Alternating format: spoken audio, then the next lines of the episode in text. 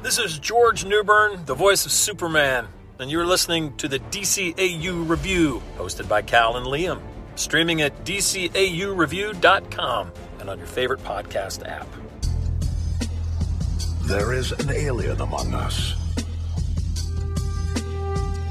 A superior being from a place called Krypton. Deep in the heart of the city, he watches for signs of danger, ready to act on a moment's notice. His true name is Kal-El. You know him as Superman. Maybe you ladies haven't heard about me. The future of Metropolis is in the hands of the Man of Steel.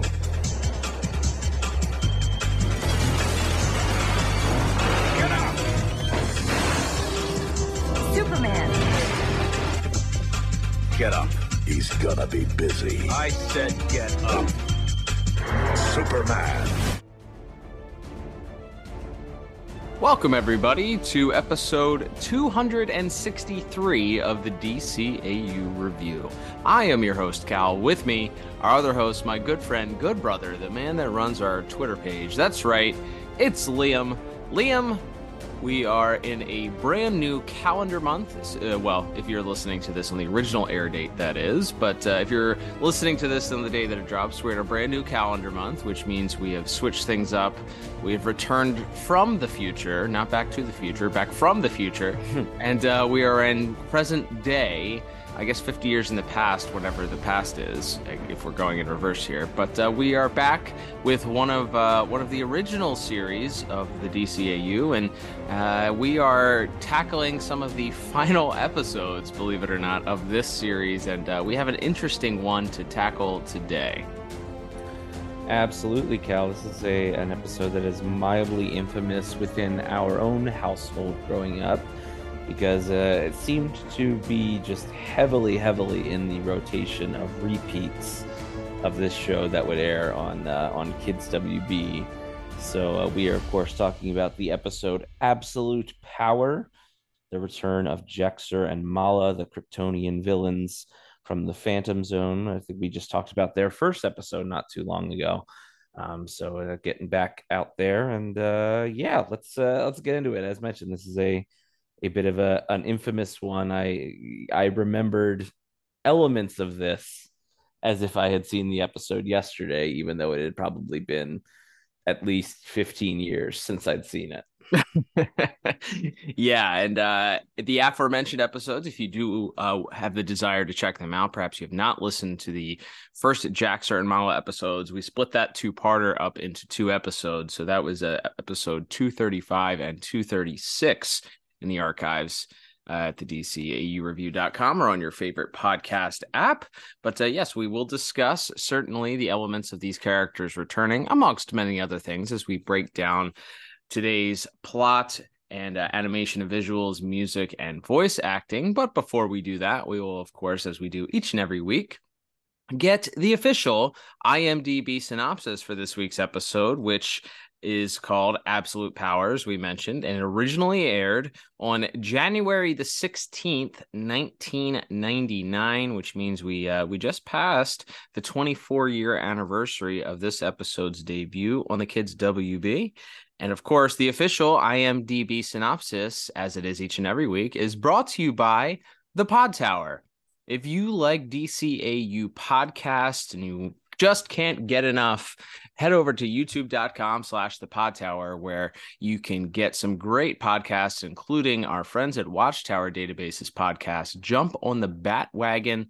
Also, the entire catalog of the Tim Talk p- podcast, which covered every single D C A U episode. Um, and they even had bonus episodes talking about additional D C comics and world events as well, all available in one place, sitting alongside our entire catalog as well.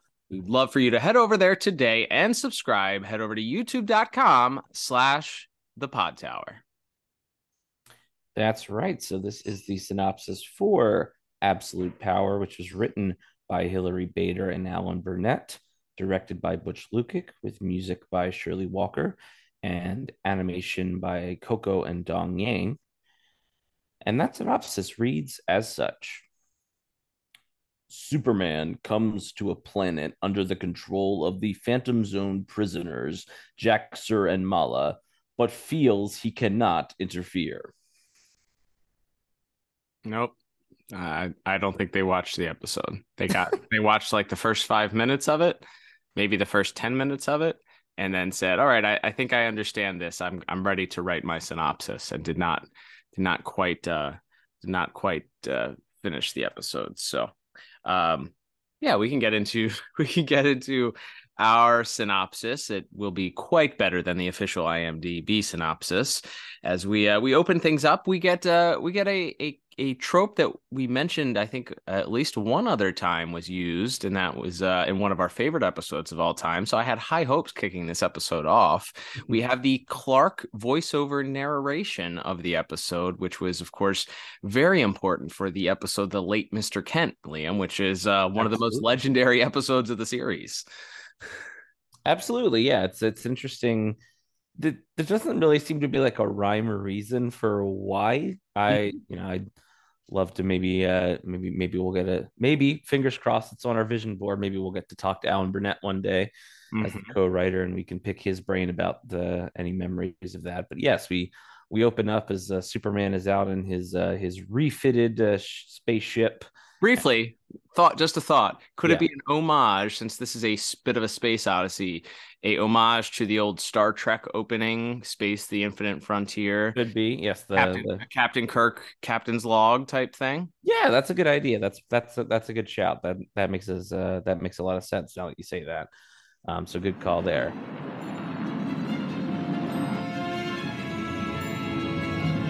A black hole. A collapsed star so dense that not even light can escape from its gravitational pull. Star Labs had discovered one, less than six light years from Earth. And with my ship, we had the perfect opportunity to study it, up close and personal.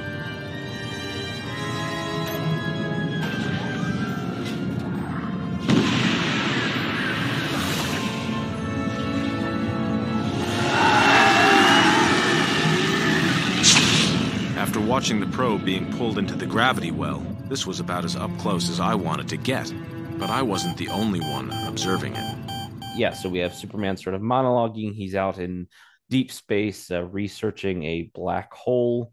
When he, uh, in, in the process of finding it, he, he sees another ship who's out studying it, apparently get a little bit too close and begin to get pulled into this uh, the gravity well of this this giant singularity. And so he springs into action, and he's just barely able to save the ship, and he takes it down to the closest uh, habitable planet.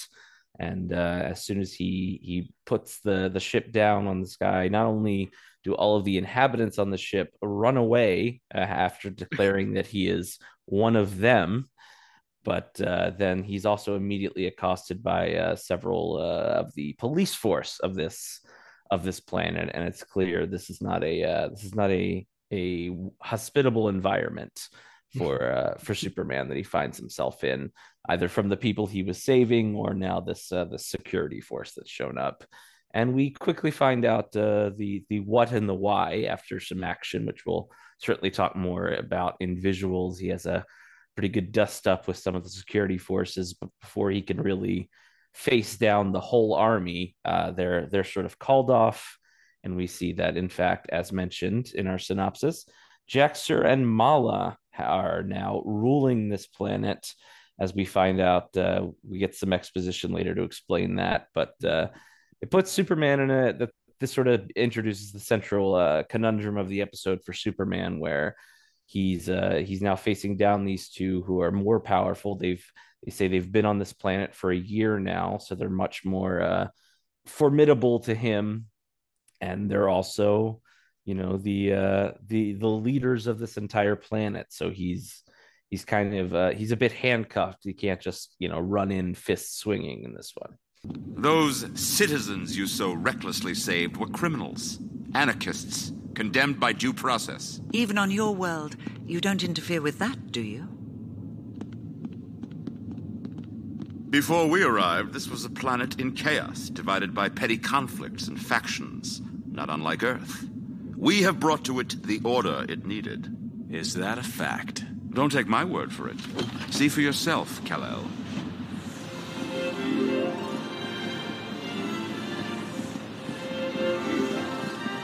Production instead of destruction. Factories where there were once useless forests and wetlands.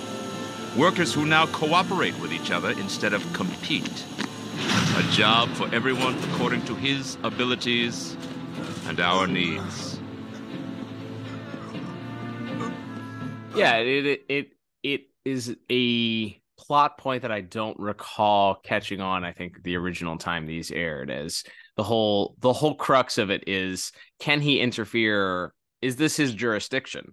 And even Jax-Ur calls that out as uh, as he begins to show some concern, certainly, about the area. We, as you mentioned, we get the exposition that the whole reason that Jax-Ur and Mala were freed from the Phantom Zone, where Superman last left them, was this black hole that was being investigated. It's the same black hole that Superman was investigating, and uh, the citizens of these uh, of this unnamed planet were investigating the gravitational pull of that, uh, as another ship was investing it, investigating it, caused a rip in uh, an interdimensional portal in between the the Phantom Zone and uh, and our our dimension, I suppose, which allowed them to be free. And then, as you mentioned, they'd been on this planet for over a year. And in that time, uh, as Jax-Ur so kindly gives Superman a tour of the facilities, he talks about how uh, before they came, it was a, uh, a, a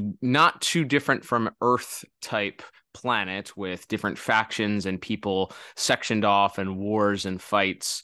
But since they took over as the rulers, they've been able to create order, and uh, mm-hmm. everyone has a job according to their own abilities, which doesn't mm-hmm. sound at a uh, in at any type of totalitarian type regime would say at all. Mm-hmm. Um, he also goes through and talks about how uh, how. Uh, They got rid of all of the useless rainforests and trees and built mm-hmm. gigantic factories to build things. Mm-hmm. And uh, he's very, very proud. And he's uh, he's brought morality, reality, and purpose through the educational system that uh-huh. that they are educating their citizens uh, by to to learn the Kryptonian, or the New Kryptonian way, as they've dubbed this planet New Krypton. So uh, Superman obviously is uh, is certainly conflicted, as you mentioned. Uh, he wonders to himself what what type of action he can take, but uh, before he's able to take any, uh, Jax-Ur and Mala let them know that they've recovered his his uh, spaceship from the area of the black hole and are are ready to send him on his merry way. And uh, just as Superman goes to the port, it appears there's no verbal cues, but it certainly appears that he's somewhat hesitant as he arrives at his ship, conflicted, thinking about uh, this race of people who are now under this uh, this terrible regime, what he can do. And just as he's about uh, to get into his ship, uh, we get a, uh, a reappearance by one of the people that he saved in the ship originally that were terrified of him, that being this character, uh, Sateya, who shows up, and uh, she's there, takes on, takes down one of the security guards, and uh, shows, decides to show Superman just what is being manufactured at that time. This is what they didn't show you on your little tour.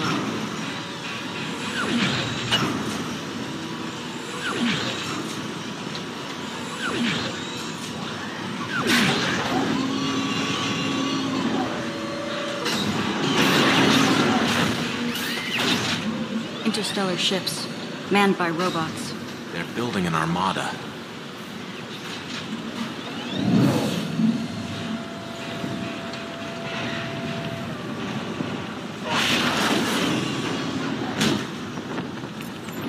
What are you doing? Activating the guidance system. I want to know where these ships are headed. Here. Earth. Why am I not surprised? They know we're here. Uh, I don't think we mentioned it also. So the, the main two characters, the, the the the people that belong to the race of this alien, uh, this alien planet, is Sateya, who is identified as a, um, I think, an anarchist or somebody that is attempting to to uh, overthrow the regime, a rebel, perhaps, if you will.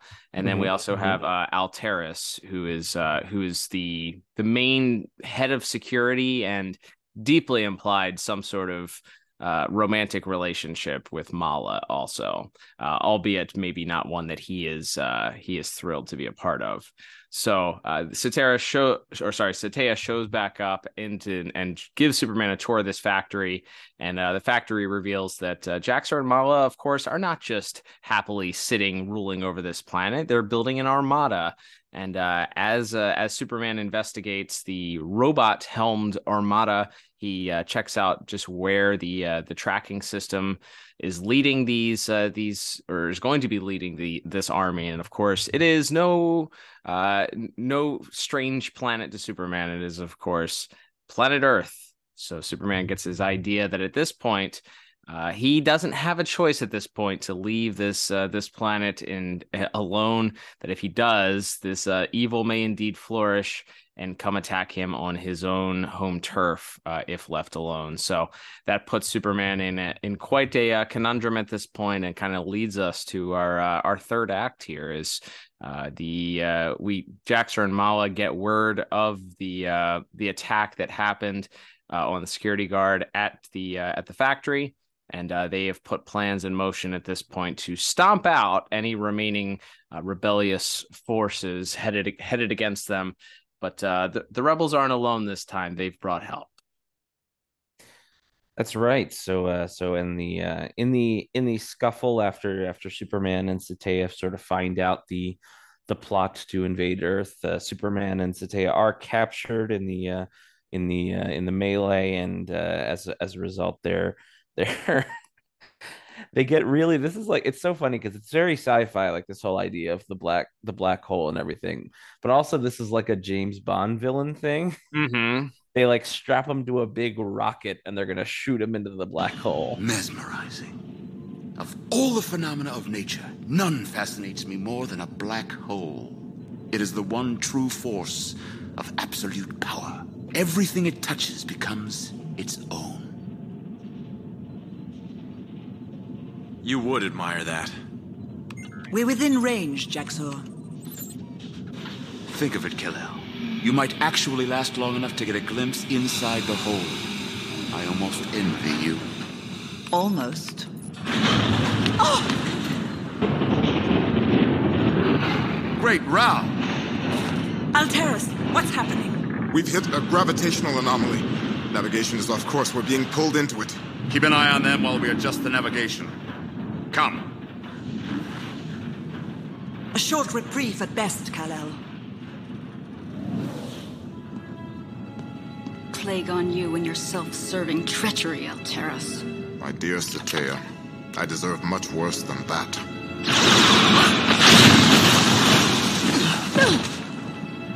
We have to hurry. It won't take that witch long to realize it was I who disabled the navigation. Uh, I like I like the line. He's like, Superman, you may even live long enough to see the inside of the black hole. He's like, and, and Jax-Ur has this, the whole thing is he has this strange fascination of the power of this mm-hmm. black mass that's that's out in the middle of space. And so he he's somewhat sort of, uh, voc- with his vocabulary, worshiping the idea of this, but also So taunting Superman that, you know, his last moments are going to be the deep black nothingness of this of this energy force. Absolutely. So uh, as that is going on, there's a alarm goes off, and uh, and and Mala's sort of right hand uh, right hand man slash boy toy Alterus uh, enters and uh, lets them know that there's some sort of malfunction. So Mala and Jax-Ur fly off to uh, to investigate, and at which point we find out that. While uh, Alterus, uh, you know, he's not a good guy, but uh, he's sort of reached his breaking point with this with this regime that Mala and Jax-Ur have set up, and he frees Superman and uh, and Sateya, and ultimately uh, they uh, they as as Jax-Ur and Mala realize that the ship has been sabotaged, They uh, they noticed that an escape pod has been fired off, but there were only two people inside of it. And uh, we see that Superman has stayed behind now, far away from the the civilization. Uh, he can now finally take these two on in a in a direct fight. And uh, we get uh, we get quite a bit of punching. We'll certainly talk more about that in visuals. And uh, it's actually a pretty pretty exciting exciting deal. They are obviously very evenly matched. As mentioned, they've been exposed to a yellow sun for a lot longer than they had in the previous episodes, so they're no longer sort of underpowered compared to Superman. However, in the uh, they as they continue to fight and the ship is sort of being knocked around, it actually begins to get pulled into the aforementioned black hole, Chekhov's black hole, if you will, and uh, and Jax-Ur and Mala end up in space. They have little breathing masks on, and uh, they sort of continue the fight. Though ultimately, Jax-Ur wants to uh, wants to break off because Superman with no oxygen will uh, either get sucked into the black hole or or simply die uh, die in his own right. And uh, ultimately, Superman's able to sort of bounce back, and there's uh, some debris.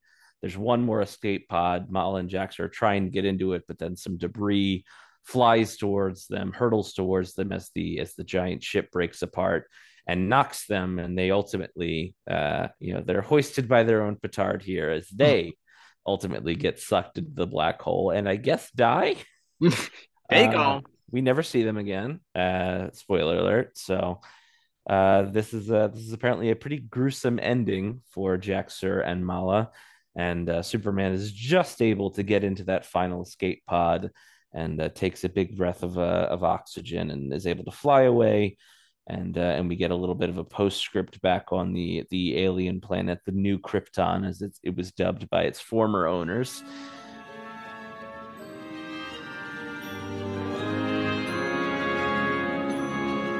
Although Sateya's people were grateful for my help, I wondered if it wasn't I who should be grateful.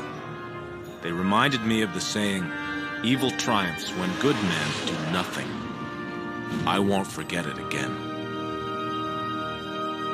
And uh, he he's sort of given a uh, given a, a, a commendation by uh, by this new ruling class of Sateya and uh, and Alterus, and uh, he decides to leave. And we get one last little bit of a, a of a, a voiceover as Superman uh, invokes the the quote from, I believe it's Edmund Burke, uh, or paraphrases it at least, which is the, you know, all that is necessary for the triumph of evil is that good men do nothing. And so that's that's the lesson learned as we uh, we fade to black this week. Stand up to tyranny is what. Uh, hey, that hey, just as relevant then as it is now. You know, yeah. More st- more things change, the more they stay the same. But um. Yeah. All right, Liam. So I guess we can talk talk about our our individual discussion here about the plot. Um, I, I, I was a little bit prejudiced, I would say, coming into the episode, as we discussed, because of the amount of times. And we talked about this right before we we started recording, but the episode debuted in January of ninety-nine. I don't know when the last episode aired. We guesstimated probably like first quarter, maybe second quarter of two thousand uh, of Superman uh, mm-hmm. for Superman on the Kids W B. So this really only had maybe, maybe fifty-two weeks to air on the Kids W B, and somehow was in super heavy rotation. So I'd seen this so many times. Every time that we started the episode off, Uh, you know, you watch the you watch the ro- the credits. Superman punches the gigantic robot, and we are ready to see what episode is coming on this week. And it's the freaking black hole episode. Like, oh my gosh, not again! Um, they loved running this one, so a little bit prejudiced against it because I did not like it then, and I would say that I like the idea. I mean, I think the idea of Superman being conflicted. How far does his jurisdiction go? Can, is he Superman for Earth? Is he Superman for the United States? Is he Superman for the galaxy? You know, is he mm-hmm. Superman where, regardless of where he goes? Does he have the obligation to step in and fight evil? I, I think that's an interesting concept, and certainly is an interesting uh, idea to discuss, especially when it comes to Superman, who we've talked about a lot, is j- just the inherently good character that um, wants to do good, wherever possible, but also realizes that he's only one being, like he's one man. So what, where does overstepping those bounds come, come in? And it's interesting because this, this comes, this comes before, you know, some of the, uh, this, I, this could have played well, I would say around the two thousand one to two thousand four era when the mm-hmm. United States is getting involved in, Uh, in in different wars or starting, you know, starting different conflicts with different countries in the name of doing good for the people there. Um, I mean, it's it's a repeat of what happened, I suppose, with the Vietnam War, where we're going to mm-hmm. the country is going to involve themselves. Where do, where is the line drawn? Where should U S put their own soldiers and time and money and resources in? Where mm-hmm. what obligation do we have? So all that is very interesting, and I think Superman as representing that that uh that idea is is fascinating. But i i think the i think there was a little bit of failure to execute as far as the actual episode was concerned, because it feels very boring at times. It felt very rushed, like we just covered that whole plot in like ten minutes. Usually our plot synopsises are like twenty, twenty-five, thirty minutes sometimes. So yeah, um, it fe- feels very rushed. And I think that Superman ultimately stepping up only because of Earth's potential vulnerability in this yeah. uh, makes it feel a little bit cheap, I guess. I don't know. What do you, what are your thoughts on this? You're the, you're a big Superman guy. I know that you you love the the psychology of the Superman character. How do you think this fits into what you perceive as the the Superman, you know, characterization? Yeah, like it. Yeah, I I think putting him in this situation is interesting for all the reasons that we that you just mentioned, that we've certainly talked about before, especially in the in the J L U episodes with Superman. You know, when should he act? When when he can do everything that he can do. You know, why doesn't he, you know, stop dictators? Why doesn't he disarm all of the nuclear warheads on the planet? Well, he actually, he has done that a few times, but, but point being, like, what, you know, when, why is he so sort of selective? Why does he sort of, you know, why is he content to just sort of be a fireman putting out the dangers as they arrive, you know, as they arise, rather than, you know, looking at the root causes of some of these issues? So I think like, it's, it's an interesting puzzle to put in front of Superman. And I think, as we've talked about with that J L U arc, which we've, you know, sort of slowly but surely been working our way through, that's not really a concept I think you can, it's not a bite-sized concept, right? Because it, mm-hmm. it there is no easy answer to that question. And so that's one of the reasons I think that that Cadmus arc is looked back on so, you know, fondly by by ourselves, by pretty much everybody who listens to this show, anybody who, who loved, you know, who loved these characters, uh, because they took their time to tell a, a very long form story that, that explored these themes.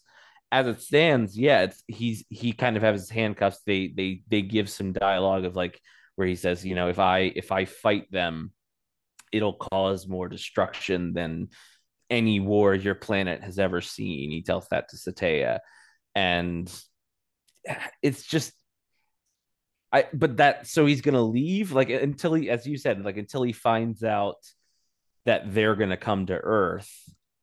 And even then we don't really know what he's gonna do, because then they get captured. It seems like he's gonna stand and fight, but yeah, there isn't that moment where, you know, it's sink or swim, the tide is turning, he has to make a real choice.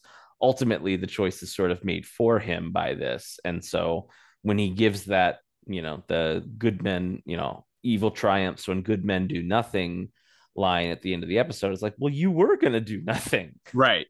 Precisely. And, and, and the part of it is supposed to be, he learned a lesson of like, you know, stand, you know, stand up for what's right, even when it's hard, uh, you know, stay, always stand up for, you know, for the, the downtrodden and, and the people that need you, even when it's not easy. That's sort of the point of the episode. I understand that, but how he arrives at that is still like, it doesn't feel like he ultimately made a moral choice to stand up for the oppressed so much as he, his hand was kind of forced.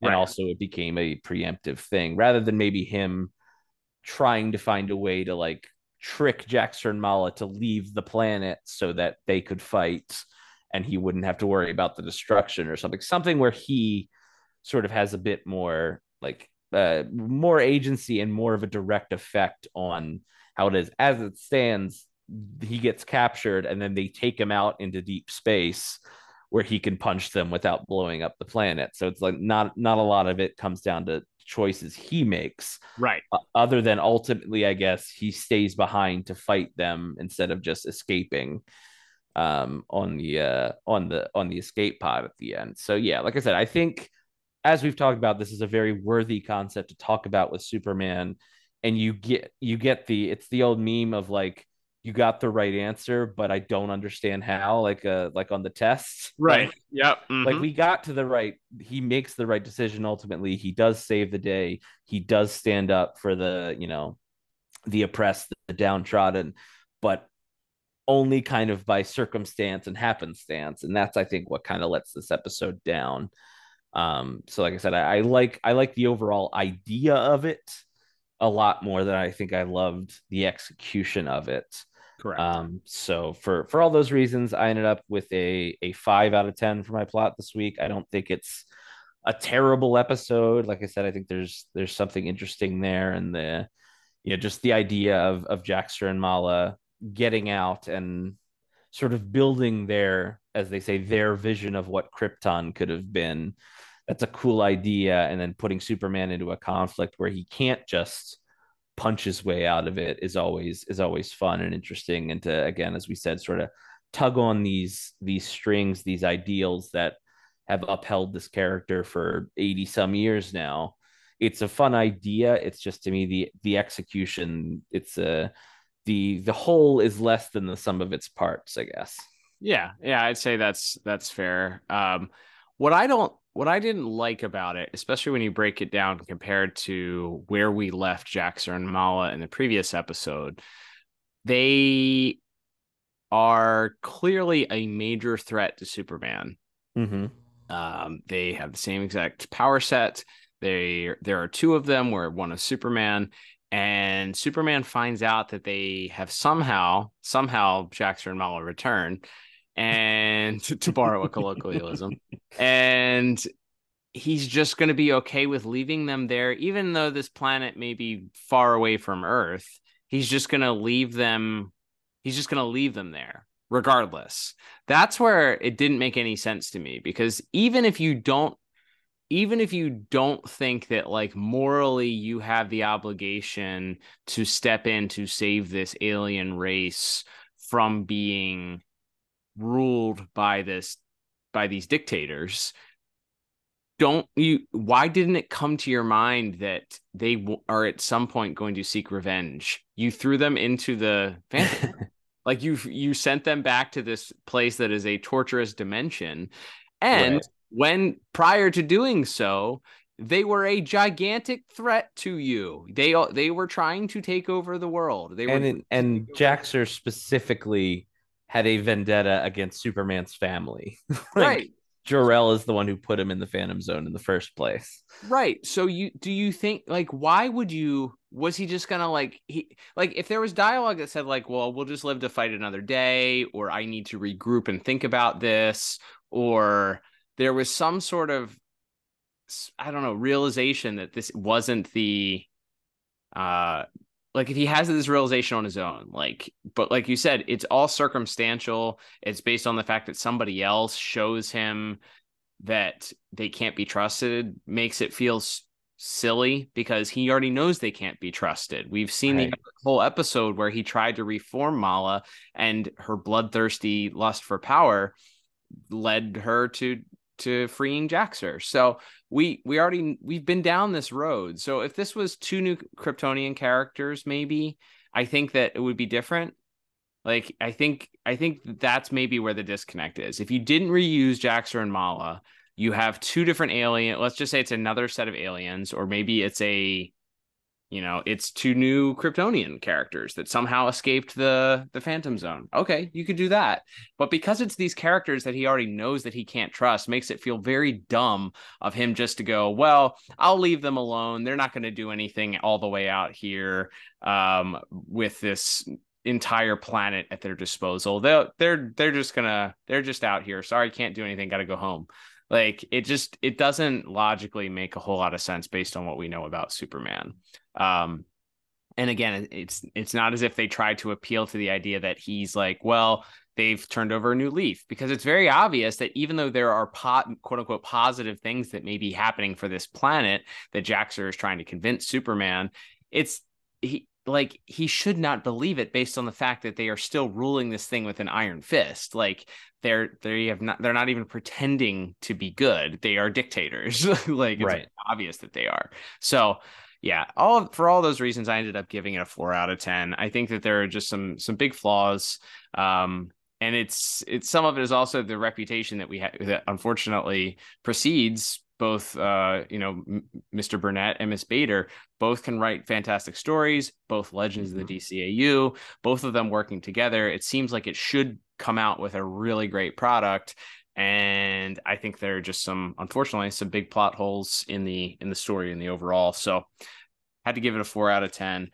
Uh, d- despite maybe having having the the D N A, the the the bare bones of some good thoughts and some interesting storytelling devices, I think it just at the end it it ended up being a bit of a mishmash. Yeah, like I said, I think this yeah this concept has just been explored in so many better ways across, even just in the D C A U. Even it's not a universally loved episode, but like War World, for instance, mm-hmm. where where Superman's kind of thrust into a similar situation where he's you know he's not going to be able to just have a fist fight to solve it, you know, to solve that problem. Whereas we just talked about the whole Cadmus arc, like there's, you know, there's so many episodes even within that, or or episodes of or or issues of comic books. There's a, you know, a pretty recent story called Up in the Sky by uh, Tom King and Andy Kubert that's totally focused on the idea of Superman kind of struggling with what his jurisdiction is and should he. You know, should he get involved in this one scenario in order to, you know, and potentially leave Earth unprotected while he deals with this? Like, it's like these are very interesting, heady concepts for a character like Superman. But uh, the way, like I said, it's it's just too condensed. And like I said, I don't I don't feel like ultimately the choice is made for him rather than him choosing to act heroically. He's sort of thrust into it and doesn't really have a choice. Um, So that's ultimately where it falls down. And I don't know, I guess this is kind of a plot thing. Also, at this point, I guess nobody, the Kryptonians can't fly in space. They can do so many things in different situations. Sometimes they can breathe in space mm-hmm. without without masks. Sometimes they can't. I guess this planet didn't allow them to fly. I don't know. I don't know. Yeah, everybody's just kind of like floating, like even at the end when... when Superman uh, grabs the, uh, when he gets into the escape pod, he has to like, he like gets sent off careening into space and then he like hops off of an asteroid to get back to it. So, and I know like the, the spacesuit that he wears has like little rockets on the, on the boots, but it never occurred to me that those were like the only way he could fly in space. And also because later on he can just fly in space. Right. So... when the plot calls for it, I suppose. Right. Exactly. All right, Liam.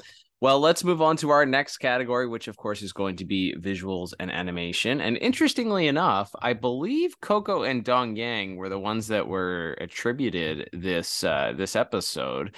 However, uh, according to the D C A U wiki, Tokyo Movie Shinichi Co. Limited did the black hole effects aside from the the uh, Dongyang and Coco animation. So uh, yeah, that was definitely some T M S stuff. I don't, God bless Coco and Dongyang. I don't think they were pulling that off. So we have uh, we have three different uh, three different hands in the proverbial pot here. And uh, and certainly some interesting things uh, when it comes to the setting, because we are in a more sci-fi stylistic of a, a place here with an alien race and an alien planet. Uh, what stuck out for you as far as uh, as the visuals and animation are concerned? Yeah, it's interesting. The design of this this sort of new Krypton planet, and almost I think the the architecture of the backgrounds of the buildings, it is kind of like a a hybrid of like Metropolis and Krypton, which I think is kind of cool. Mm-hmm. Like it's this very modern, you know, sleek. Uh, the the term the the term coined was ocean liner deco, mm-hmm. for the look of Metropolis, and that sort of combined with the the more sort of uh, triangular uh, uh, and and sort of rougher shaped buildings that we saw on the on Krypton in the in the show's pilot. I I liked the look of the planet. The the race of people who are, we don't we don't really ever get whatever their original name was. They all have this like very deep reddish skin. And kind of sort of, you know, very kind of, you know, the uh, uh, Alterus at least has this very like very square head, and you know these kind of like everybody's kind of got like military haircuts and mm-hmm. and, and everything like that. So I kind of I I like the overall look of it and the way it sort of, you know, maybe melds two worlds together and and the sort of modernized version of of Krypton that that Jax-Ur and Mala have built. Um, I like the the design of like the ships and everything that we see is is is pretty cool as well. I didn't notice any direct. It was funny, we talked about this being sort of a space odyssey episode. There isn't like a lot of direct um, Star Trek or Star Wars homages that I could find, other than there is a moment at the end where Superman sort of rises up on this little platform to uh, to confront Uh, Jax-Ur and Mala, which uh, felt very uh, right out of Empire Strikes Back. Mm-hmm. Um, but yeah, it's, there, there's uh, less uh, less overt references. We uh, we were trying to pinpoint if this was a uh, like a specific, you know, pre-existing D C alien race that they were using. Mm-hmm. Um, and they don't they don't call them like Daxam or any of those or any of those uh, you know, those fun D C worlds that pop up once in a while. Mm-hmm. They do look, or at least uh, Alterus looks very similarly, I think, design wise to Sinestro. We were talking about this absolutely uh, before we came on the air, so perhaps that's a here's a fun little D C A U fan theory. Maybe this is a uh, Sinestro's home planet of, I believe it's Korrigar is, is where he's from in the uh, in the comics. Mm-hmm. We don't really know anything about his uh, at Sinestro's life pre uh, In Brightest Day, when he shows up in Superman in a couple episodes uh, from now, I think in the in the air date order. So uh, yeah, that was that was our little fan theory. But yeah, I like the design. I like the overall look of the of the planet they're on and the ships they're on. And then as as mentioned, uh, TMS's work on the black hole itself, especially at the end when this the ship is being kind of sucked into it and it's being sort of elongated and it begins to break apart, and using sort of different animation techniques, because some of them you have sort of the painted still image just moving slowly across the screen, but then it begins to expand and, and stretch in, in these very uh, wacky ways. And kind of anytime anything goes into the black hole is uh, I think incredible, like an incredible feat of animation, especially for the era. No, I, I agree with you. I think I think the standout definitely is how the how they animated the black hole. I love how everything sort of s- stretches out and then immediately, so it looks looks elastic, almost looks like a Plastic Man type or mm-hmm. a Mister Fantastic type effect where everything elongates. But then, especially with Jax-Ur and Mala, you have almost like a a flushing toilet effect where they also sort of just start of start uh you know moving around in circles and rotating, and so it, it it's a it's a very odd looking uh, visual, especially for these two human characters to be sucked into this black hole. But the animation team clearly had a ton of fun uh when it came to deciding just what this would look like if humans or spaceships or what have you, debris fell into a, you know, got sucked into a black hole. Uh, so yeah, definitely the the standout there. Uh, we talked about it before we started recording also, but uh, maybe some some Star Trek uh, nods with uh, with the way that uh, Sateya looks. Um, she has sort of the Vulcan pointy ears type uh, thing. It's hard to tell if it's part of her part of her tiara or part of her actual form, but could be, you know, we're in a sci-fi space odyssey. You can't can't do that without having uh, homages to uh, to pop culture sci-fi. So um, I would also say the uh, a, a glaringly obvious one, the medal ceremony at the end for Superman, could also mm-hmm. be an homage to Star Wars.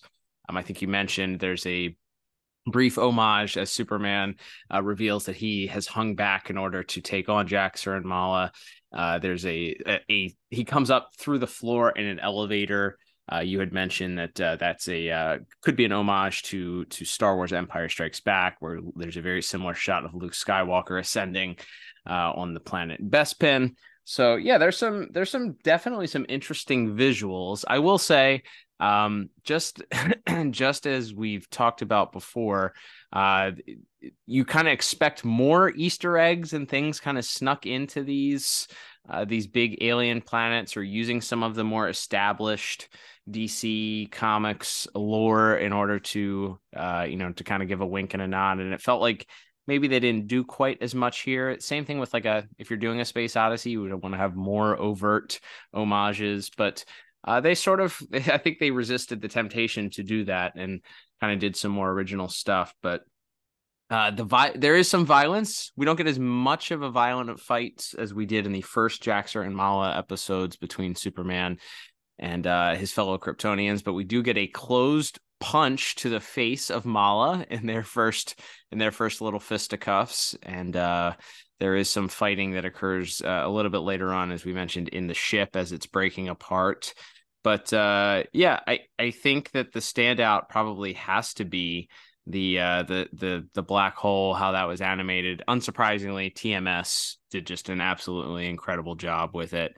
Um but uh yeah super super fun. I think the The other thing that I had that stood out when Superman is uh, initially saves the the uh, rebel ship and is bringing it back to the planet.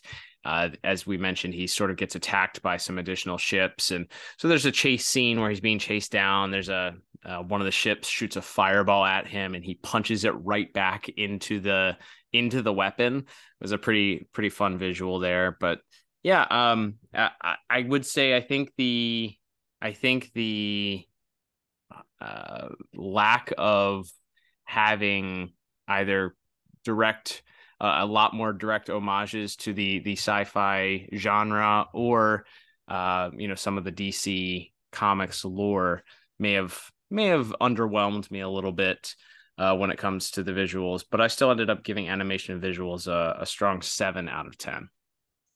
Yeah, I went just one point higher. I went eight out of ten. I think I, I put a lot of that on the on the work of the uh, of the of that that final sequence with the with the black hole. I think it's just immaculate, and uh, yeah, just the visuals that they they didn't go with like the real trippy Kirby like purple purple yellow orange space. It's like mm-hmm. you know it's you really get this feeling, which they, I mean they talked about it like you said in, in the plot of Jax-Ur kind of being fascinated by this, you know, unrelenting force of this black hole, just this kind of cold, utter blackness. And, you know, there's kind of like this really dark, cool color palette to that final sequence that I think really, really works well with how they've set up this black hole as this, you know, this unstoppable force of, uh, of nature there. So I think I, I really loved the, the way that was all, that was all set up in, in the final sequence. And, yeah, I think it's a a really, really solid job by, as we found out, uh, apparently three three of our studios kind of working in tandem on this one.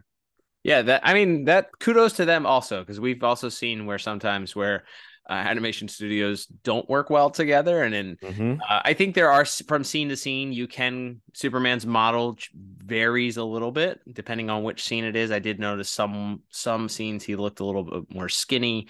He had the uh, the skinnier model of Superman in some of them. He, we didn't ever get the quite big buff version that we sometimes get mm-hmm. uh, in in some of the Superman animated episodes. But um, so he was he was pretty on model, but there was some variation. However, we've talked about it before, where multiple studio, the more animation studios you get involved, the less likely it is to seem like a cohesive piece, and uh, it it didn't seem like a Uh, a disjointed malfunction at any point. So kudos to uh, to all three studios working on this. All right, Liam, let's move on to our next category, which is going to be music. And I who's who did our music this week? It's uh, none other than the late great Shirley Walker herself on uh, on the call this week. There you go. All right, so Shirley Walker responsible for this week's music, and uh yeah, I didn't have a I didn't have a ton. I will say I think she leaned into the space odyssey type sci-fi mm-hmm. theme uh, as we get sort of the introduction of Superman in the opening scene with the voiceover. Um, we get the Superman, the classic Shirley Walker Superman theme does come in as uh, as he saves the saves the day with the ship, uh, the initial ship that was headed into the into the black hole, and then rescues it, and then uh, we. we get further Superman theme played in sort of a minor key later on as he reveals that he stayed behind. Uh, the Space Odyssey theme sort of plays as the outro also. Uh, so, you know, it, the elements of those particular themes, horns and the, you know, the, the bells and the xylophone and stuff like that certainly pull through on this. But um, yeah, I, I think, I think there wasn't one uh, particular moment that I felt that the themes really stuck out other than uh, maybe the intro and the outro as, as with the, the Tim Daly narration over top of it. I thought that fit it well. And again, we talked about at the top that maybe this was an homage uh, to the, that Star Trek, you know, captain's log type mm-hmm. intro. So that was a very important part of that. That was a, the music that played underneath of that was an important part of making that feel, uh, you know, grand in the way that it was done. So uh, I think it it does a good job here. I, I didn't think that there was one part that necessarily stood out though, as like a real oomph, impactful moment, uh, but uh, solid music all the way around. So I went with a six out of ten. Absolutely. So I actually went with the exact same score of six out of ten for, uh, yeah, basically the the reasons you you touched on there. Yeah, I, th- I think there is sort of a a bit of a, you know, orchestral John Williams-y feel to that, especially I think the final act. Sure. Uh, but yeah, there isn't like a, you know, a traditional, you know, through long episode theme other than, of course, the, you know, the Superman theme popping up, as you mentioned there. But there is, I think there's, there's sort of a, a an attempt to sort of replicate that sort of, you know, space space opera music a little bit at the end there. But uh, yeah, nothing nothing super standout. But uh, but yes, uh, another unsurprisingly another pretty strong and solid outing from uh, from Miz Walker. All right, Liam, let's take it on home with this week's episode with our final category, and that of course is going to be our voice acting. Uh, we, of course, have some returning villains, so that means some voice actors and actresses that we've talked about before, but uh, not a huge cast for this week since we uh, we we take place on another planet without our normal cast. So uh, let's get into breaking down this week's voice actors and actresses and uh, their corresponding performances. Absolutely. So really, other than, of course, uh, Superman himself, it's a it's an entirely uh, guest cast. So we will break down some uh, some pretty familiar names here. Uh, Carl Lumbly, of course, very not a not a voice that's uh, that's hard to notice. Uh, playing Alterus, the super distracting right hand soldier. Yeah, he's just talking like Martian Manhunter. Like it's it's not like I mean this. Yeah, obviously this came out years before he was the Martian Manhunter, but it is just really really funny that he's absolutely that he that he's there. But yes, as the uh, as the the right hand soldier uh, slash. concubine of mm-hmm. of Mala in this episode. Mm-hmm. Uh and uh yeah, he's I mean obviously he's always he's always great, but yeah, like I said, it's just a little bit distracting with uh with with it just being so obviously Carl Lumbly. But uh elsewhere we have uh this is a pretty fun name, Jennifer Jason Leigh um as Sateya, who I don't think she was a huge name at the time, but she's gone on to star in things like uh, uh Quentin Tarantino's Hateful Eight. Mm. And uh, she was in uh, the show Weeds uh, for for a long time as well. Mm-hmm. A lot of a lot more memorable roles in like the last ten or fifteen years for her. So it's always fun when those those names that went on to become kind of bigger names in in Hollywood sort of pop up earlier in their careers. Uh, like she she probably uh, of of the guest cast, other than our villains, gets the most to do. Again, I don't because as we talked about, this plot is so truncated. She's kind of has to be the one that does the the emotional appeal to Superman and also the exposition to explain that, you know, there's more going on here. I think she does a solid job, but ultimately doesn't get like a ton to work with either.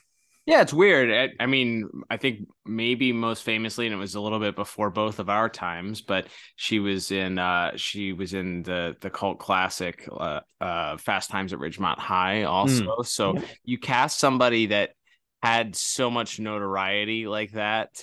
And there were times that they did that where where Andrea Romano was just like, yep, this is going to be the voice that we're going to cast. And it's they're not going to have a ton to do, but it's a notable name.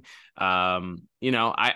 I sometimes wonder if that was used as a way to kind of get word of mouth around for, you know, hey, this is so fun. Even if you don't have a ton to do, go work with Andrea Romano and the guys doing this show, um, or how much of it was just, hey, we think this would be really great. We have a great relationship with so-and-so's agent, so we're going to bring them in for this, for this piece. So yeah, it, it is very interesting that a, a name like hers was brought in for such a generally a minor role. Uh, for it's an important role to the story, obviously, mm-hmm. but not a not a ton is re- required of her. Uh, so y- you wonder, did stuff end up on the cutting room floor that we didn't know about? Was there, you know, was there thoughts that maybe bringing her back in, fu- in a future role, she could come back and do something else as a different character? Who knows? Uh, but yeah, she she doesn't have a ton to do, so it's hard to judge. But uh, I don't think there there wasn't anything that I thought was bad, poor, or or uh, hurtful to the to the to the episode overall. So I'd say she did a fine job. Absolutely. And uh, elsewhere in our cast, so we have returning, we have Ron Perlman as Jax-Ur, and uh, we actually have a new voice voicing uh, Mala this time, though with a, a fun twist on it, as uh, we have Sarah Douglas providing the voice, who uh, probably most famous to folks who have listened to this podcast, played uh, Ursa in the first two Chris Reeve Superman films, mm-hmm. uh, the right hand uh, of uh, of General Zod in those movies, uh, and I think she does a, a fine, solid job. My my only issue is that Mala was not British in the first episode, and now she is. Yeah, yeah, and, and I mean it's. It... different choice. Yeah, different choice that we're going to just pretend now that she's British. And uh, I guess they liked her enough because they eventually she came back and played Queen in two of the mm-hmm. episodes of Batman Beyond also. That's so right. her, her performance did she was again, we talked I just talked about this a minute ago. Maybe it's like, hey, we like you for this. Man, she did so great. We're going to bring her back and do another role later on. Um, but yeah, it it is a little bit distracting that all of a sudden she's now now very British, but it wasn't bad. She didn't. She's she's British. What are you gonna do? Like, right? She, no, she, right. She yeah. She, it was just. It was just. It it raises right. interesting questions about. Is it like second time in the Phantom Zone you become British? Like when maybe is that? You got the accent from maybe it was like a local accent. You know, maybe her time at New Krypton. She spent, she, she spent a semester abroad and now she's correct. Yeah, it's kind of like how Madonna all of a sudden was British. She's just like, yeah, I'm going to be British too now that I've picked up the accent of these people that were that were ruling. I love it. I love that idea. She's uh, just putting it on uh, to make yourself feel more important. I love that idea. But yes, absolutely. we have, uh, we have as mentioned, Miss Douglas and the returning Mister Perlman as Jax-Ur. And then, of course, the great Tim Daly as Superman. Yeah, I don't think anybody does a bad job by any means in this episode, no. but I just uh, I just don't think there's like a, a standout moment. I like the the narration choice, as mentioned, is always kind of a a fun and unique uh, way to frame an episode. So maybe a, a little bit uh, an extra thumbs up to Tim Daly for that. But uh, you know, I feel like again, like we kind of talked about, I think the actors were maybe a little bit let down by the material they were given this week. So, uh, you know, I ended up with a, a six out of ten for my voice acting score. Yeah, I gave it the same exact score for that reason. And as you mentioned, it's not a reflection of anyone doing poorly. It's not a reflection of there being any bad performances. It's just, I, I think some of the dialogue is a reflect a reflection of maybe the plot, and there wasn't a lot that was given. I think that they do take a break from the narration sort of in the middle, so we don't get as much Tim Daly. Um, it's more of him reacting and and uh, interacting with uh, Miss Miss Jason Lee's uh, Sateya. Um, yeah, we and as we mentioned, Carl Lumbly. It's one of those things that you just can't unhear. Like you just. Unfortunately, it's the same thing with uh, with his performances on Batman Beyond as the Stalker. Like you just you can't unhear it. Like it doesn't mean it's bad. It does. It, it's a great voice. He has a great voice. It's why he gets cast cast later on in the uh, in Justice League as one of the, the the original seven. So yeah, it's it's just unfortunate that you can't go back and unhear it. Like you just can't. It, it is what it is. So yeah, it's our scores are definitely not a reflection of poor performance. It's just there wasn't anything that stood out as like a great moment. You don't have this moment between Ron Perlman and Tim Daly, uh, you know, of a of a uh, you know, if you're doing Space Odyssey and you're doing this this particular type of story, why not have Tim Daly pay homage to William Shatner screaming Khan? You know, you have him come out and scream mm-hmm. Jax-Ur something, you know, as a as a brief homage. But again, they stayed away from some of the the more overt homages, I feel like, for this episode. So that reflected in our scores of being both having six out of tens for our, our voice acting. All right, Liam. Well, that will begin to wrap things up here. So let's total everything up here, and totaling every uh, all of my scores up, I end up with a rather uh, middle of the road, less than middle of the road, twenty-three out of forty. What about you? Yeah, and I'm uh, I'm just a couple points higher at a twenty-five out of forty. Uh, rewatchability.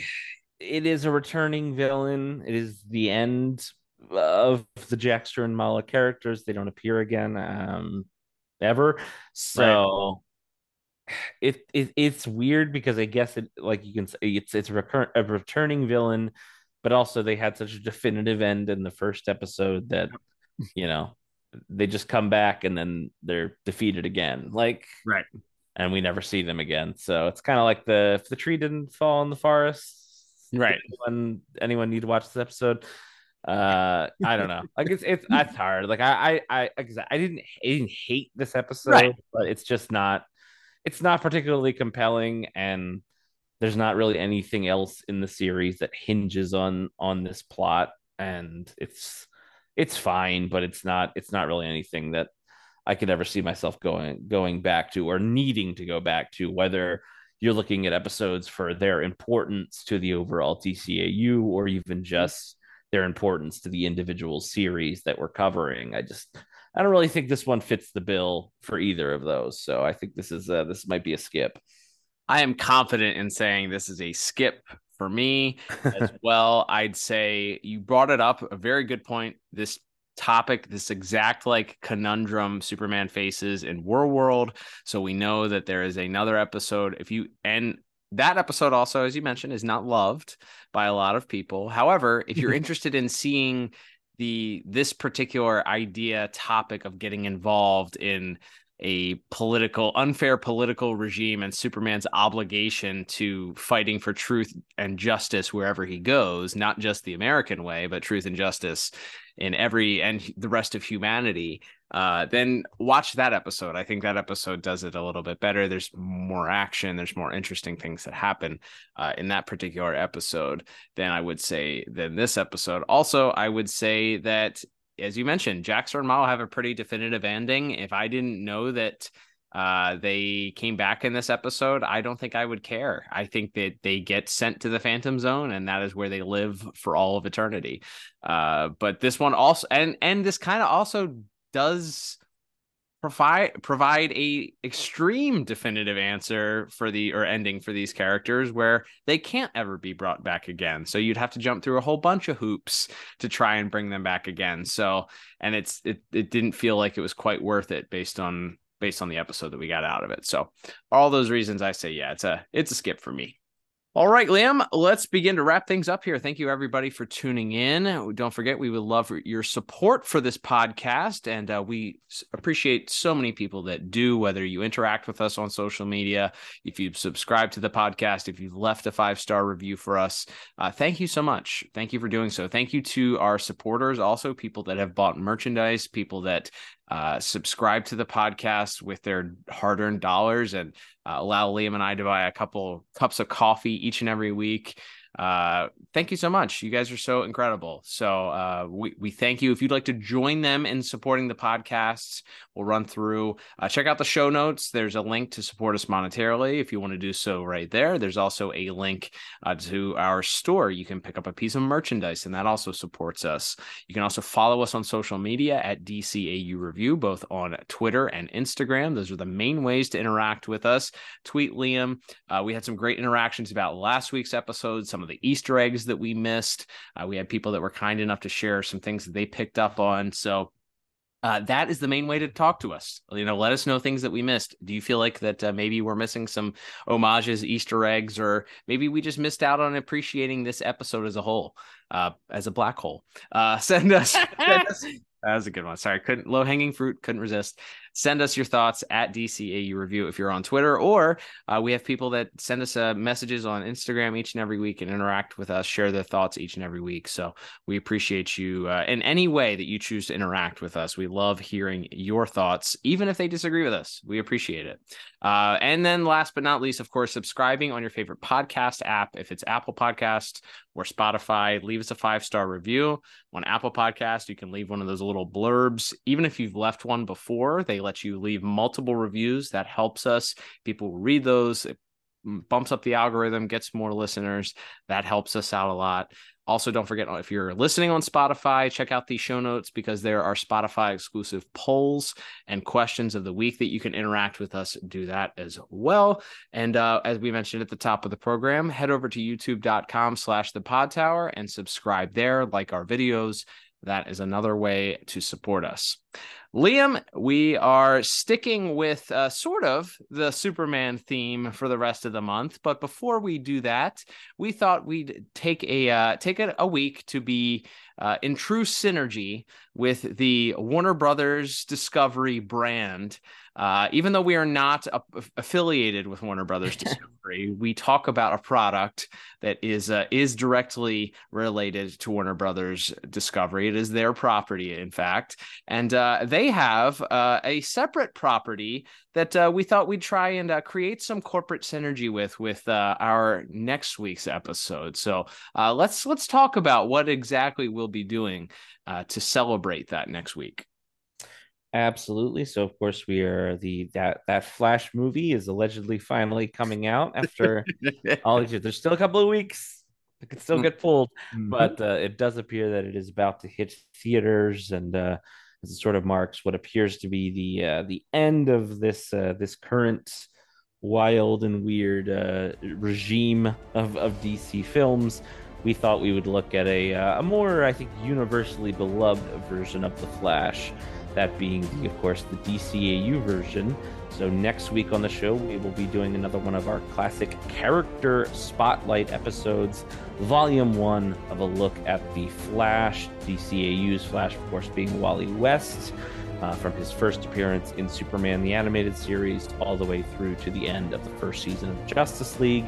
And of course, with those character spotlights, we'll also talk about You know, little things like toys and tie-in comics and everything as well. So some fun stuff to cover, and I can't wait to get to that for the Flash Character Spotlight next week. Another one of those big ones that we will talk about. It'll be multiple volumes. So uh, yeah, volume one is going to be uh, a fun one to take a trip down memory lane. It's been a while since we covered uh, Speed Demon, so reviewing that and then talking about uh, some of the other uh, interesting appearances of the Flash himself in the D C A U. Can't wait, Liam. It's going to be great. But until then, I'm Cal. And I'm Liam. And we will talk to you on the next episode of the D C A U Review. Bye-bye.